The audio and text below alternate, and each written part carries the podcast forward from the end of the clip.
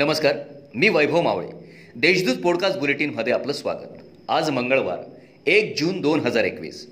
ऐकूयात जळगाव जिल्ह्याच्या ठळक घडामोडी.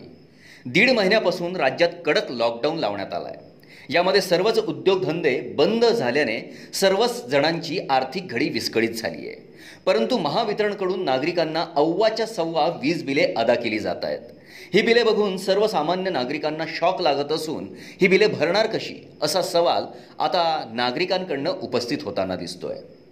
शासकीय कार्यालयातील कर्मचारी आपल्या प्रदीर्घ सेवेनंतर एकतीस मे रोजी निवृत्त झाले आहेत जिल्हाधिकारी कार्यालयातील सहा पोलीस प्रशासन विभागातील चाळीस महानगरपालिकेतील बत्तीस जिल्हा परिषदेतील सत्त्याण्णव गस सोसायटीतील पंधरा असं एकूण एकशे नव्वद कर्मचारी सेवानिवृत्त झाले. दरम्यान सेवानिवृत्त कर्मचाऱ्यांचा कार्यालयांमध्ये गौरव करून त्यांना निरोप देण्यात आला आहे शहरातील एम आय डी सी परिसरातील एका हॉटेलात पोलीस ठाण्यात कार्यरत एका अधिकाऱ्याच्या सेवानिवृत्तीची जोरदार पार्टी झाली. कोरोनाच्या नियमांचे उल्लंघन आणि शंभर जणांची गर्दी असलेल्या मद्य पार्टीची शहरात चांगलीच चर्चा रंगली. दरम्यान नियम व कायदे फक्त सर्वसामान्यांसाठीच का? असा सवाल आता सामान्य नागरिकांकडनं होताना दिसतोय.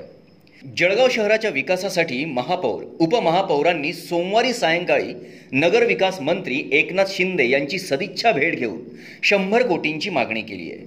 यावेळी नामदार शिंदे यांनी शहराच्या विकासासाठी निधी कमी पडू देणार नसल्याचे आश्वासन दिलं आहे दरम्यान मंगळवारी मुख्यमंत्री उद्धव ठाकरे यांची भेट घेणार असल्याचे विश्वसनीय वृत्त आहे.